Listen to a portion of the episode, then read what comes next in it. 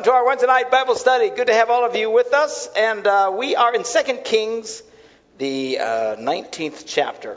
Now, uh, we're reading about King Hezekiah. After all the wicked, wicked, wicked, wicked, wicked kings that we've been talking about, especially all the kings of Israel and a lot of them Judah as well, were just a mess. All of a sudden comes along King Hezekiah, and he gets it right. He's the one who really starts honoring God and starts uh, and, and the Bible says there wasn't any king as good as him since David, okay, or since. And I mean, so so this guy was like he really had it together. They're in a major crisis. Um, Sennacherib, this uh, king of Assyria, is threatening Jerusalem, and they've surrounded. You know, they're they're, they're ready to have the assault on the uh, city and they came out and they started, you know, basically egging them on, saying, you might as well surrender, it's doomed, you don't stand a chance. So what they did is they went and they, they threw themselves out to God and, and went to uh, Isaiah the prophet. This is where we first got introduced to Isaiah the prophet, uh, one of the major prophets of the Old Testament. And uh, they were saying, you know, Isaiah, you know, what do we do? What does God want us to do? So we'll back up a little bit here, chapter 5. Um, I'm sorry, chapter 5. Chapter 19, verse 5. Uh, when King Hezekiah's officials came to Isaiah, Isaiah said to them, Tell your master, this is what the Lord says. Do not be afraid of what you've heard. Those words with which the underlings of the king of Assyria have blasphemed me. Remember that guy of his coming out and egging him on and saying, Don't trust God, nobody can withstand us. Um, he says, I am going to put such a spirit in him when he hears a certain report, he will return to his own country and there I will have him cut down with the sword. So that's basically the word of God says, listen, don't worry about him. Um, he's going to hear a report, and he's going to leave anyway, and then he's going to get cut down by the sword. So, uh, jumping down to verse 9, now all of a sudden, now Sennacherib receives a report that Tirhakah, the Cushite king of Egypt, was marching out to fight against him. So uh, he again sent messengers to Hezekiah with this word saying, Say to Hezekiah, king of Judah, do not let the God you depend on deceive you when he says Jerusalem will not be handed over to you. In other words, he's basically saying, look, I got to run, but don't you think God's going to protect you? I'm coming back. I'm going to kick your butt. I just got to deal with this issue. Of course, he doesn't realize that God's the one who sent the issue up in the first place to just get him out of there. Is all it took. And uh, so he just pukes out all this threat, you know, against the people of God. And uh, so, anyway, uh, down in verse uh, 14, Hezekiah receives this, this threat. Uh, he received the letter from the messengers and read it. And he went up to the temple of the Lord and he spread it out before the Lord. And Hezekiah prayed to the Lord, O Lord God of Israel, enthroned between the cherubim, you alone are God over all the kingdoms of the earth. You have made heaven and earth. Give ear, O Lord, and hear. Open your eyes, O Lord, and see. Listen to the words of Sennacherib uh, has sent to insult the living God. It is true, O Lord, that the Assyrian kings have laid waste to these nations and their lands. They have thrown, in other words, nobody's been able to stop these guys. And that's what they were saying. Say, look, don't trust your God because there's not been a God yet that can stop us. Because every nation has their own gods and stuff. So, so he says, look, they, they have wasted out everybody. Of course, it says, he says in his prayer, he says, they have thrown their gods into the fire and destroyed them. But they weren't gods. They're only wood and stone fashioned by men's hands. You know, Hezekiah got it. These aren't real gods. So now, O Lord, deliver us from his hand so that all the kingdoms on earth may know that you alone are God. Well, then Isaiah, son of Amoz, sent a messenger to Hezekiah. This is what the Lord, the God of Israel, says I have heard your prayer concerning Sennacherib, king of Assyria. This is the word that the Lord has spoken against him. And then, if you read this, which I don't want to read, um, he goes into this thing, and, and he, when Isaiah prophesied, and you can see it, you know, if, if you just kind of flip over uh, in your Bibles, just, just look at the book of Isaiah, and you'll see it's written out kind of like you see it. It's very poetic. He would write, he kind of wrote in this poetic prose, and it's the way he talked and the way he wrote, and it, uh, uh, it's very interesting stuff. Uh, the book of Isaiah, again, he's a major prophet, has a lot of prophecies of the Messiah coming, and a lot of you know, when we, you know, Christmas time talk about, for unto us a, a child is born, unto us a son is given, and all these prophecies, all from Isaiah. I mean, he was like really a major guy, very poetic. But you can see that uh, in here. All of a sudden, it goes into this prose and this kind of thing, which I don't want to read. Uh, but we will basically go to the very end of it. The point is, in verse 34, God says this I will defend the city and save it for my sake and for the sake of David, my servant. Well, that night the angel of the Lord went out and put to death 185,000 men. Oh, gee, mama, that's a bunch of dead guys uh, in the Assyrian camp. So everybody goes to sleep. Nobody's worrying about anything. You know, and, and it's so funny because people, you know, they act like God is nothing and they're so arrogant and stuff. And God, you know, He can squish you like a bug, man. It's like, you know, just even as we're uh, doing the service, some of you guys watch this on video later, the, the other campuses and stuff, but there's big thunderstorms coming. People can't even handle storms, for heaven's sakes. They can't, everybody's panicking. and the radio, you know, they're just all, you know, the storms are coming, the storms are coming. And you can hear these guys, they get disappointed when these uh, alarms get lifted because they like panicking people, I think. And, uh, but anyway, they're just, you know, ah, they just panic and everything. And well, there's nothing we can do. And, and it's just a thunderstorm, for heaven's sakes. Much less God. How do you withstand God in your life? So anyway, God, so these guys, you know, they, they hear this report, they start leaving. Uh, who knows how far they get, and then they go to, you know, shutting down for the night. They're all camping out, and that night, an angel of God goes out and just kills. it doesn't say how it does it. Just went and just sucked all the brains out. I don't know. Who knows what happened? But they, they died. 185,000 men. So when the rest of the guys got up the next morning, there were all these dead bodies. That's, that's discouraging. So, so, so Sennacherib, king of Assyria, broke camp and withdrew, and he returned to Nineveh and stayed there. Now, one day, while he was worshiping in the temple of his god Nisrach, Nis, Nisrach, weird names, his sons, Adramelech and Sharezer, whatever, cut him down with a sword, probably because they were mad for the names that he gave them. Uh, and then they escaped to the land of Ararat, Ararat and another son with a weird name succeeded him as king. Very, very bizarre cultures back here. Where these, you're not going to be mad at your dad for going around killing him. These guys would, family members would kill each other. It was brutal, ruthless, all this thing with these kings and stuff. Very, very strange. All right, so that's the end of Sennacherib. So anyway, after all these threats, all this breathing all these things and looking like gigantic monster and, and putting just total terror into the uh, people of Judah and, and in Jerusalem, uh, at the end, nothing happened. These guys pull back, some plague hits them in the middle, a bunch of dead people, they go home, and then the king dies at the hands of his own son. So that was the end of it. Uh, now, chapter 20, this is a real interesting story, very fascinating. I find it fascinating. Now, in those days, Hezekiah became ill and was at the point of death. I don't know what kind of illness he had. It doesn't say. It had something to do with a boil, which is kind of. Boils are gross, but boils that kill you are really gross. Anyway, he gets sick. He's at the point of death. I don't know what he had. But then the prophet Isaiah, son of Amoz, went to him and said, This is what who? The Lord says. Put your house in order because you are going to die. You will not recover. Now, this is not good news. Okay? Well, can you imagine somebody comes, a prophet, and, and God sends you a message? You're going to die. Get your will in order. Get everything, you know, go to LegalZoom.com, whatever, and get everything all set up because you're going to die. It's over.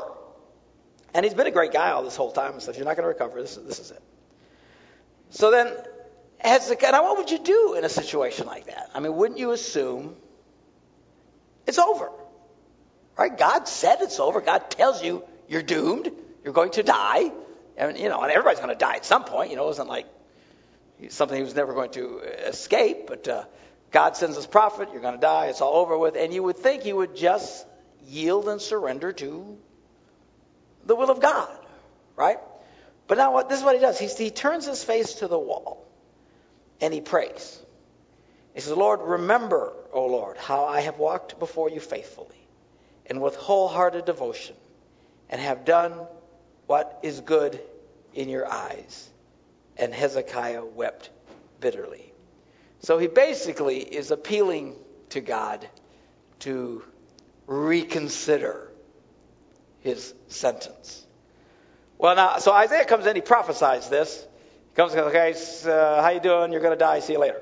So he leaves, and he's leaving. He's get, he gets about to the middle court, and then the Lord comes to him. The word of the Lord speaks to him and says, Hey, go back and tell Hezekiah, the leader of my people, this is what the Lord, the God of your father David says. I've heard your prayer and seen your tears. I will heal you. On the third day from now, you will go up to the temple of the Lord, and I will add 15 years to your life. And I will deliver you and the city from the hand of the king of Assyria. I will defend the city for my sake and for the sake of my servant David. So Isaiah goes all this way because God says, Go tell him he's going to die. He gets there, okay, you're going to die. Have a good day. And he doesn't even get out of the building. And God says, Go back, tell him he's going to live. And it's like, What? Why did you send me here? But what happens is Hezekiah changes God's mind. Now think about that. Changes God's mind. Now, this, now why this is significant? Because this has a lot to do with the power of prayer. And I'm absolutely convinced, seriously, I don't think, the reason why most of us don't pray, I don't think we get it. I just don't think we get it. I don't think we really understand what's at stake when we pray. Because there's this thinking, uh, you know, in, in the Christian community now, you've heard me preach about this or teach about it many times as I've tried to fight this thinking that you know just everything is just the will of God and just whatever God tells and you know don't, can't do anything until God tells you what to do and just you know everything is just all of life is just waiting to hear what God says and then just do it and that's uh, while that's part of that's true that's really not the whole picture. Jesus gave us commands that were very broad and there's a lot of fill in the blanks and we're supposed to fill in the blanks. We're supposed, he said, go into the world, all the world and preach the gospel to every creature. Hello, that's what we're supposed to do. That's part of the calling of the church. There's all kinds of things that are very general uh, commands in the New Testament, and we're supposed to just go out and fulfill these things. There's always been this thinking since the day I became a Christian. I would hear people say, you know, don't do anything until God tells you what to do. And, and then, uh, you know, and some churches, I was part of, you know, a very spiritual church at the time, and, and some people were just, they turned into super spooks. And, and, and they were they were just God, you know. They'd get up in the morning and what, you, what are you going to do today? I don't know. I'm just waiting for God to tell me what to do.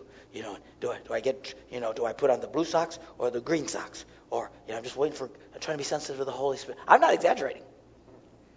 People, you know, just you know, and, and people would we'd get together and we people would share their testimonies. Yeah, you know, the other morning I just I was I was just praying, Lord, which way do you want me to go to work today? You know, do you want me to go this path or the other path? You know, and they're just over spiritualizing everything. And, and I went this way and this turned out this way. And I mean, to the point that it just got so spooky they couldn't do anything to you. Just you know, every step was like waiting for God to tell you to do the next step. The problem with this thinking, besides the fact that it's not biblical, you know, you're not Isaiah, by the way, people, you know, uh, is that it freezes people and they do nothing. You know how many people there are right now who claim the name of Christ who don't do jack squat in the kingdom of God, and the reasoning is, I'm waiting for God to tell me what to do.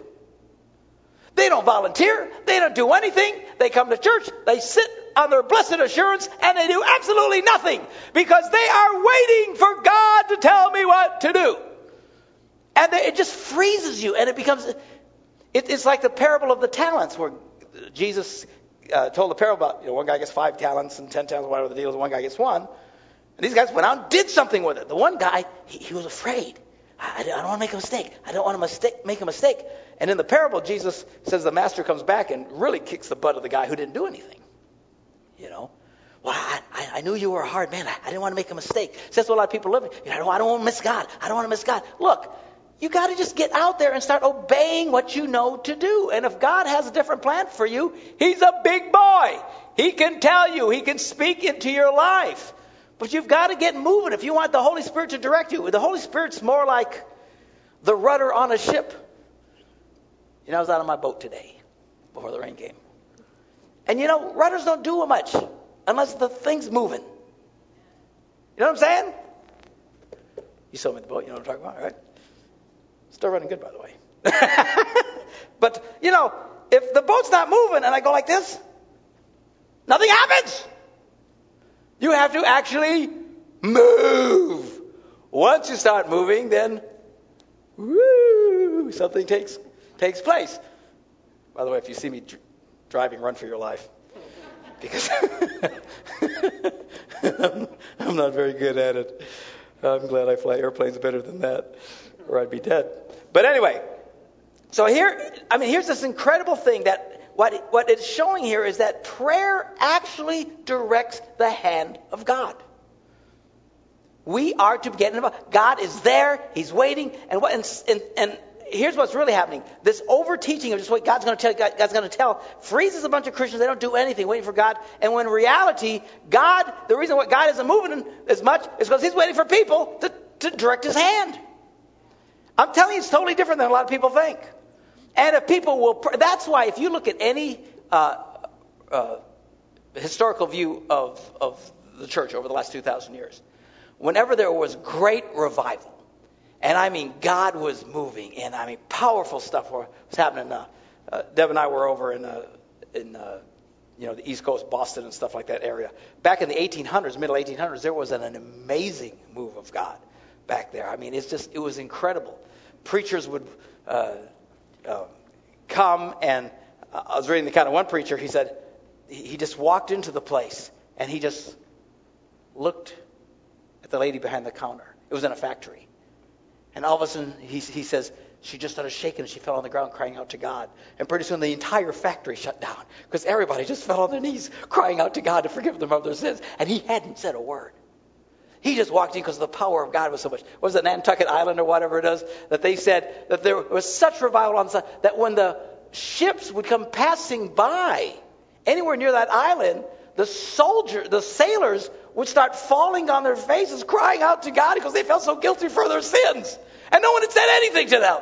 And they would pull into the port, into the place, and come into the churches for revival and experience the power of God. I mean, when you read I mean, holy cow, you know, we got to beg and plead to get people in the church, you know. and They sit there and stare at us half the time, you know. And these people, I mean, they would just look at you, and man, the power of God would touch their hearts and lives. And you think, wow, how come that doesn't happen today? But if you look at the history of it, this was all preceded by prayer.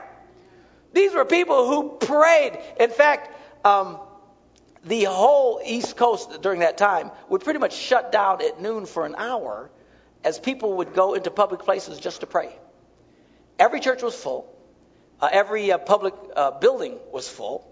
Uh, fire stations, I mean, everything. They, they would just shut down because, that, I mean, that many people would come and just pray and ask God for, uh, you know, to move in their lives and move. And then from that comes this incredible move of God. So what we do today, a hundred and some years later, is just the completely the opposite. Instead of getting active and praying and asking God to move, too many people have this idea that, well, just God's going to, I'll just wait for God to tell us what to do. And when in reality, God isn't moving because I think He's waiting for us to get involved in the kingdom, to pray, ask Him to move, ask Him to do things in people's lives. And, and I think the reason why most people don't pray, you know, you know, obviously you guys here are, you know, I'm preaching to the choir.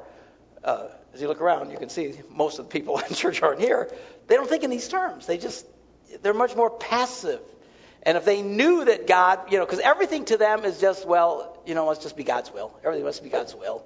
You know, I kind of talked about that Sunday. You know, somebody crashes. Well, it must have been God's will. Well, you don't know that. You know, not everything is God's will. And I think if we just understood, man, that God, that the power that we have in prayer to move the hand of God is absolutely stunning and amazing.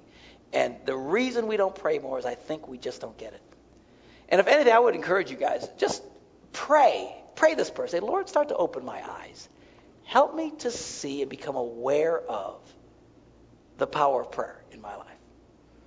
And just ask the Holy Spirit to be, because I think once that starts happening, the motivation to pray kicks in. You know what I'm saying? I mean, when you start realizing the power that is there, I think a lot of times we don't pray because we don't think there's much power there, and it's just a matter of you know, just kind of wait and see what God's going to do kind of thing. So, anyway, here's a great example, and there are many other examples of this, by the way, in the Bible where God says He's going to do something, and then someone prays, prays and God does the exact opposite. I mean, it's fascinating. Why does that show? It just shows the power of prayer. God listens to people when they pray.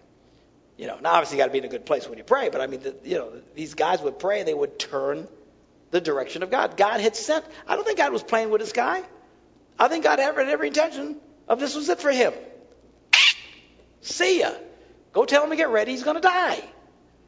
Now, he's playing games with this guy, and this guy calls out to God. He cries out to God, and he's got a pure heart before God. And guy goes, "Okay, 15 more years."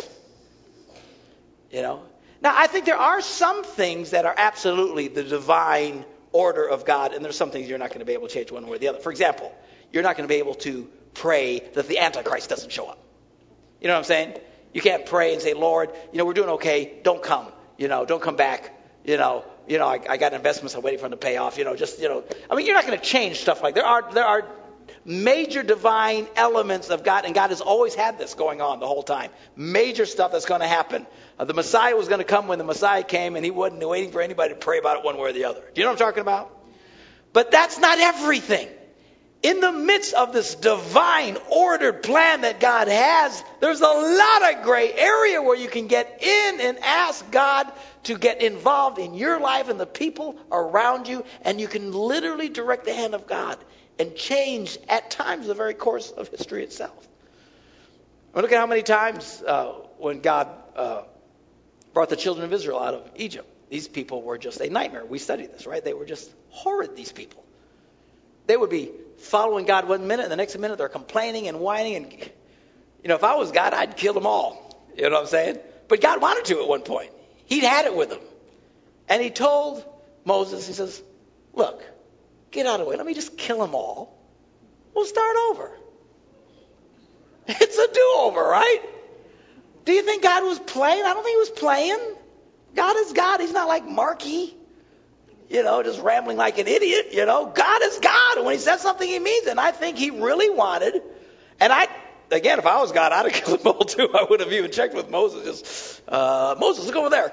I don't know what happened. Look at them all. Do over, do over. And so he intended to just wipe them because they were such a mess. And Moses cries out to God and intercedes for the people, and God changes his mind. I know it kind of messes with people's thinking of God and stuff like that, but you just have to understand that is the power. God is so, let me put it this way God is so open to your suggestions, you have no idea. Does that make any sense? You know, it's like when you work for a boss or something like that who's an incomparable jerk. And if you work for me, don't raise your hand. But uh, just, just an incomparable jerk. And they don't listen to anybody and that you can reason with them and you can show them why, you know, if we did this, it would be better. He doesn't care. But then you work for guys who are totally open to input. They're still the boss. It's still their company, but they're really open to input. And they ask for input. Because a lot of times they realize people will see things and stuff like that. You have to understand, God's more like that.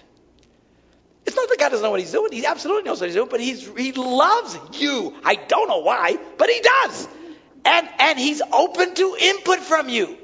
It's, it's almost as if God is saying, this is what I'm going to do. This is what I want to do. We get these general principles, okay, down. We're looking at all this stuff, and then he's kind of looking and say, what do you think? What, you what should we do next? How should we proceed next? What do you think? You know, but we don't get that. Everybody's just waiting for just this divine will of God to tell them, you know, just like we're a bunch of robots. Remember, God is really into free will here. He wants to hear from you. He wants input from you. Now, he's not going to do stuff contrary to his own purpose and plan. We understand that. But, uh, you know, this is where John wrote in, in, uh, in uh, you know, 1 John 5th chapter, whatever. He says, he says, this is how we know that we're praying the right prayers, because God answers the prayers. You know, if you're praying and praying and praying, like James says, you pray and you pray, nothing happens. And he said, people were saying, how come I'm praying and praying, nothing happens? He says, because you're praying just for your own lusts. You know, God bless me. God help me win the lottery. God help me do good. God make my wife not such an old witch. God help my husband not to be a jerk. God help me do, yeah, I want a better parking spot, you know. This is not effective prayer. Are you hearing me? You know what effective prayer is? Rather than God change my husband, God change me. Ooh, not a very popular prayer. So if God changed my wife, God changed me. God help me to get this right. Lord, help me to give. How can I give? How can I work? How can I be more generous financially myself instead of how can I win the lottery?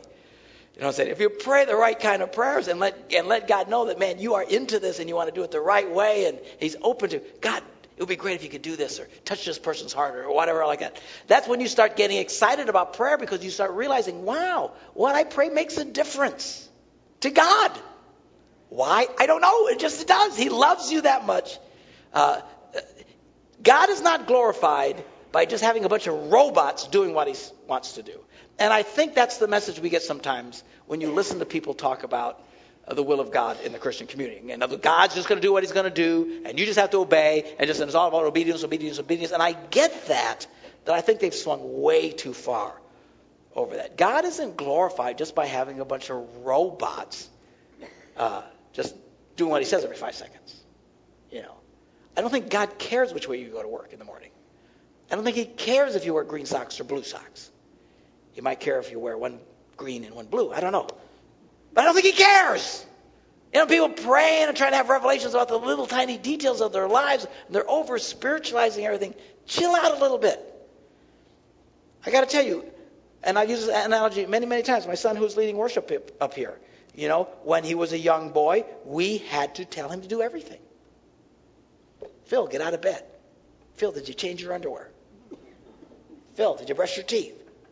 Did you go poop today, Phil? You know what I'm saying? When there's, you know, two years, three, four, right? These are conversations you have. But when he's 30 some, that's not a good conversation to have anymore. I don't say, Phil, did you poop today? You know, I mean, I, I wouldn't want to do that. At some point, you grow up. At some time, you mature. The greatest glory to me is when he gets out of bed and he comes to work and he prepares for the services and he comes in and he does what he's supposed to do. And he, I didn't have to tell him every five seconds what to do. Does that make any sense to anybody? Why we get this picture that the version of Christianity that we teach, it would be like my son calling me up this morning and saying, "Hey, hey, Dad, yeah, should I go to work today?" Well, yeah, okay. Which way should I go? I don't care. Well, what song should we sing tonight? I don't care.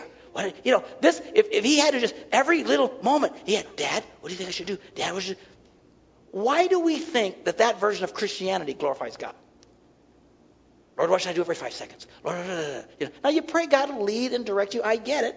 He works for me. Dad, what do you think we should do overall? I think we should have these kind of services. I like these kind of songs. These kind of songs I hate, you know. So he basically, you know, I'm able to speak into his life, but it's not like every puking little thing. But yet you get the pictures from some people that this is how we serve God. Lord, what should I do next? And what should I do this? And da, da, da. And I, I just, I don't know. It's just me. I don't think God gets glorified in that. I think when God gets glorified is when we live by the principles that He's taught us in His Word and by His Spirit, and we go out there and we live a successful life. And we pray and say, God, do this. Lord, it'd be great if you could do this. Lord, this person I've been talking to. God, get a hold of their heart. Lord, shake them up. Do whatever you got to do. And I think God gets into that kind of stuff and He starts moving in people's lives. And that's what we see here in this thing with Isaiah. I really rambled a long time on that. Let me wrap this up. Um, so, da, da, da, da, da, da, da, he's going to add, you know, 15 more years. Da, da, da. Verse 7, then Isaiah says to the guys, well, prepare a, pol- a poultice of figs. It's like a, you know, kind of a little patterned thing of figs. And, uh, and, and put it, uh, and, and then they did so, and they applied it to the boil. That's where we found out that there was a boil. And he recovered. Why he told him to do a fig thing, I have no idea. If you knew the figs would fix them, why didn't you walk in with figs? I don't know. You know, maybe God told him to do that. It doesn't say. I have no idea why they do some of these things in the Old, in the Old Testament. But anyway, so they put this on there, and then he does recover. Uh, and then he backs up a little bit here because they get out of order a lot of times in the Old Testament, part of the confusion. Isaiah had asked Isaiah, What will be the sign that the Lord will heal me, and that I will go up to the temple on the third day from now? And now this is just an amazing story. Think of this. Isaiah answered this. This is the Lord's sign to you that the Lord will do what he has promised. Shall the shadow go forward 10 steps or shall it go back 10 steps? Okay, now this, this is a pretty amazing thing. He wants a sign. Now, again, Old Testament people, we don't go around asking God for signs and stuff all the time. Not an appropriate New Testament concept, but their idea and understanding of God was pretty limited. So, um, you know, he says, You're going to live.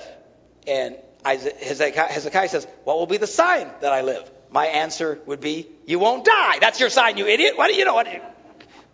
but he wanted a sign. I don't know. I, you know, Isaiah was nicer than me. So he says, Okay, I'll give you a sign. God will give you a sign. Uh, would you like to see the, the, the uh, how did you word it? The shadow go forward 10 steps or back 10 steps. What he's literally saying is on the steps of the, uh, uh, you know, of the uh, king, the palace or whatever else like that. This is where you can see the position of the sun. Is basically the shadows as, as it comes down. You know, da, da, da, da, da. you can see what basically hour it was. It was kind of their version of a, you know, watch. They their watches hadn't evolved yet. But anyway, um, Sunday morning if you were here. But anyway, they, they were waiting. That's how they would be able to tell the direction of the sun. So what Isaiah is saying is, um, do you want God to move the sun forward or backward? Pretty intense sign. You know, now, to people who are very, very scientific and they got to have proof and understanding everything, this really messes with them. This, this is one of the stories in the Old Testament that, you know, academics and stuff just couldn't have possibly happened. Couldn't have possibly happened. Yes, it could, because He's God, and God can do anything He wants. People say, how could God create the world in six days? I don't know. I, am thinking, what took Him so long? He's God. He can do anything He wants, right? I don't see how it could happen. Oh, that's your. So He says, I'll give you a sign. Do you want, do you want time to move forward or backwards? Is what He said. And Hezekiah says, well, it's a simple matter for the shadow to go forward 10 steps. Really, you try it. But he says, well, that's easy. He says, rather have it go back 10 steps. So time is always moving forward. So Hezekiah said, well, God's kind of used to that anyway. Make it go back. And then the prophet Isaiah called upon the Lord, and the Lord made the shadow go back 10 steps as it had gone down on the stairway of Ahaz. Now, I don't know what uh, amount of time this is. Uh, some people think uh, it represented an hour, some meant half a day. I don't know what it is. All I know is, ooh, all I know is that the sun rolls back. So the rotation of the earth actually shifts. You say, how is that possible? He's God. He can do anything he wants. You would think by now God can split seas and, you know, armies drop over dead overnight. I mean, he can do anything. Nothing is impossible to God. And this is like one of the major things. Somehow, somewhere in the uh, um, uh, when this happened 4,000 years ago, whatever, like the time actually went back and, and they watched it. And all of a sudden, instead of time moving forward, all of a sudden it went, wow. I mean, that breaks every conceivable law of physics known to man. God really doesn't care. Okay, God made the laws. When you make the laws of physics, you can do whatever you want. You know what I'm saying? So that, I mean, that's a pretty cool thing. I heard a story once. I don't know that it's true because we hear all kinds of crazy things. But uh, I heard some uh, from some study that they did at some university, stuff like that. Because you know, time is very, very predictable about when the tides come in and so. You know, they can tell you exactly what time the sun will rise a year from today. You know, I mean, they, it's all down. Everything's extreme, da da da da da. And they went back and anal- analyzed this from, you know, however, thousands of years. And apparently, uh, there is a discrepancy there's a discrepancy. I mean, again, I don't know if that's true or not, but I was reading and I thought, well, that's pretty cool because they were basically saying uh, that this, it, we're off of you know either an hour or a few hours or something based on whatever. And uh, I was re- uh, reading this article and this guy was talking about this story. They just, you know, I just everybody just kind of smiled and thought, what a great way for God to mess with people's heads, you know. Well, there's a discrepancy. How could that possibly be? It's, it's like we're missing a few hours. Just it's because God went you know, just for Isaiah, uh, or for Isaiah in the sky, uh, Hezekiah. Pretty wild stuff. So anyway, uh, next week we'll pick, no, next week, Fine Arts Festival. Doesn't affect you guys. But um, the next time we get together, we'll pick it up from here and we will see what happens. Uh, what, what we're getting up to the end here, there's just a couple more kings left. And, uh, and then God sends the Babylon, Babylonian Empire in and they the, Jerusalem falls, and they're all taken into captivity. And we will explain at that point some of the other major events in the Bible, so you can kind of understand. We're not going to go through it through it all, but it'll kind of give a picture of you know a lot of these things in the Old Testament and what they were about, and kind of what what, what made sense um, during this time when they went into Babylonian captivity and then they came back, all as a as a punishment uh, for their sin.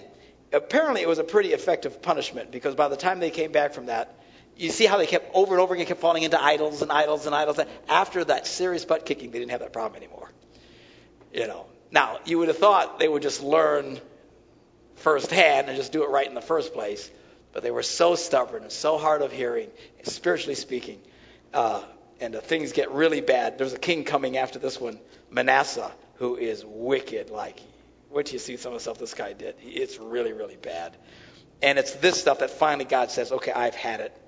And uh, Isaiah or Israel, the northern kingdom, has already been taken into captivity. Now the southern kingdom will also be taken into captivity, uh, and uh, before God brings them back again, and then they then they finally got it straight. So it was just serious uh, punishment from God. We'll take a look at that. It's got some very interesting, fascinating things about that. So we'll pick that up next time we get together. Hallelujah.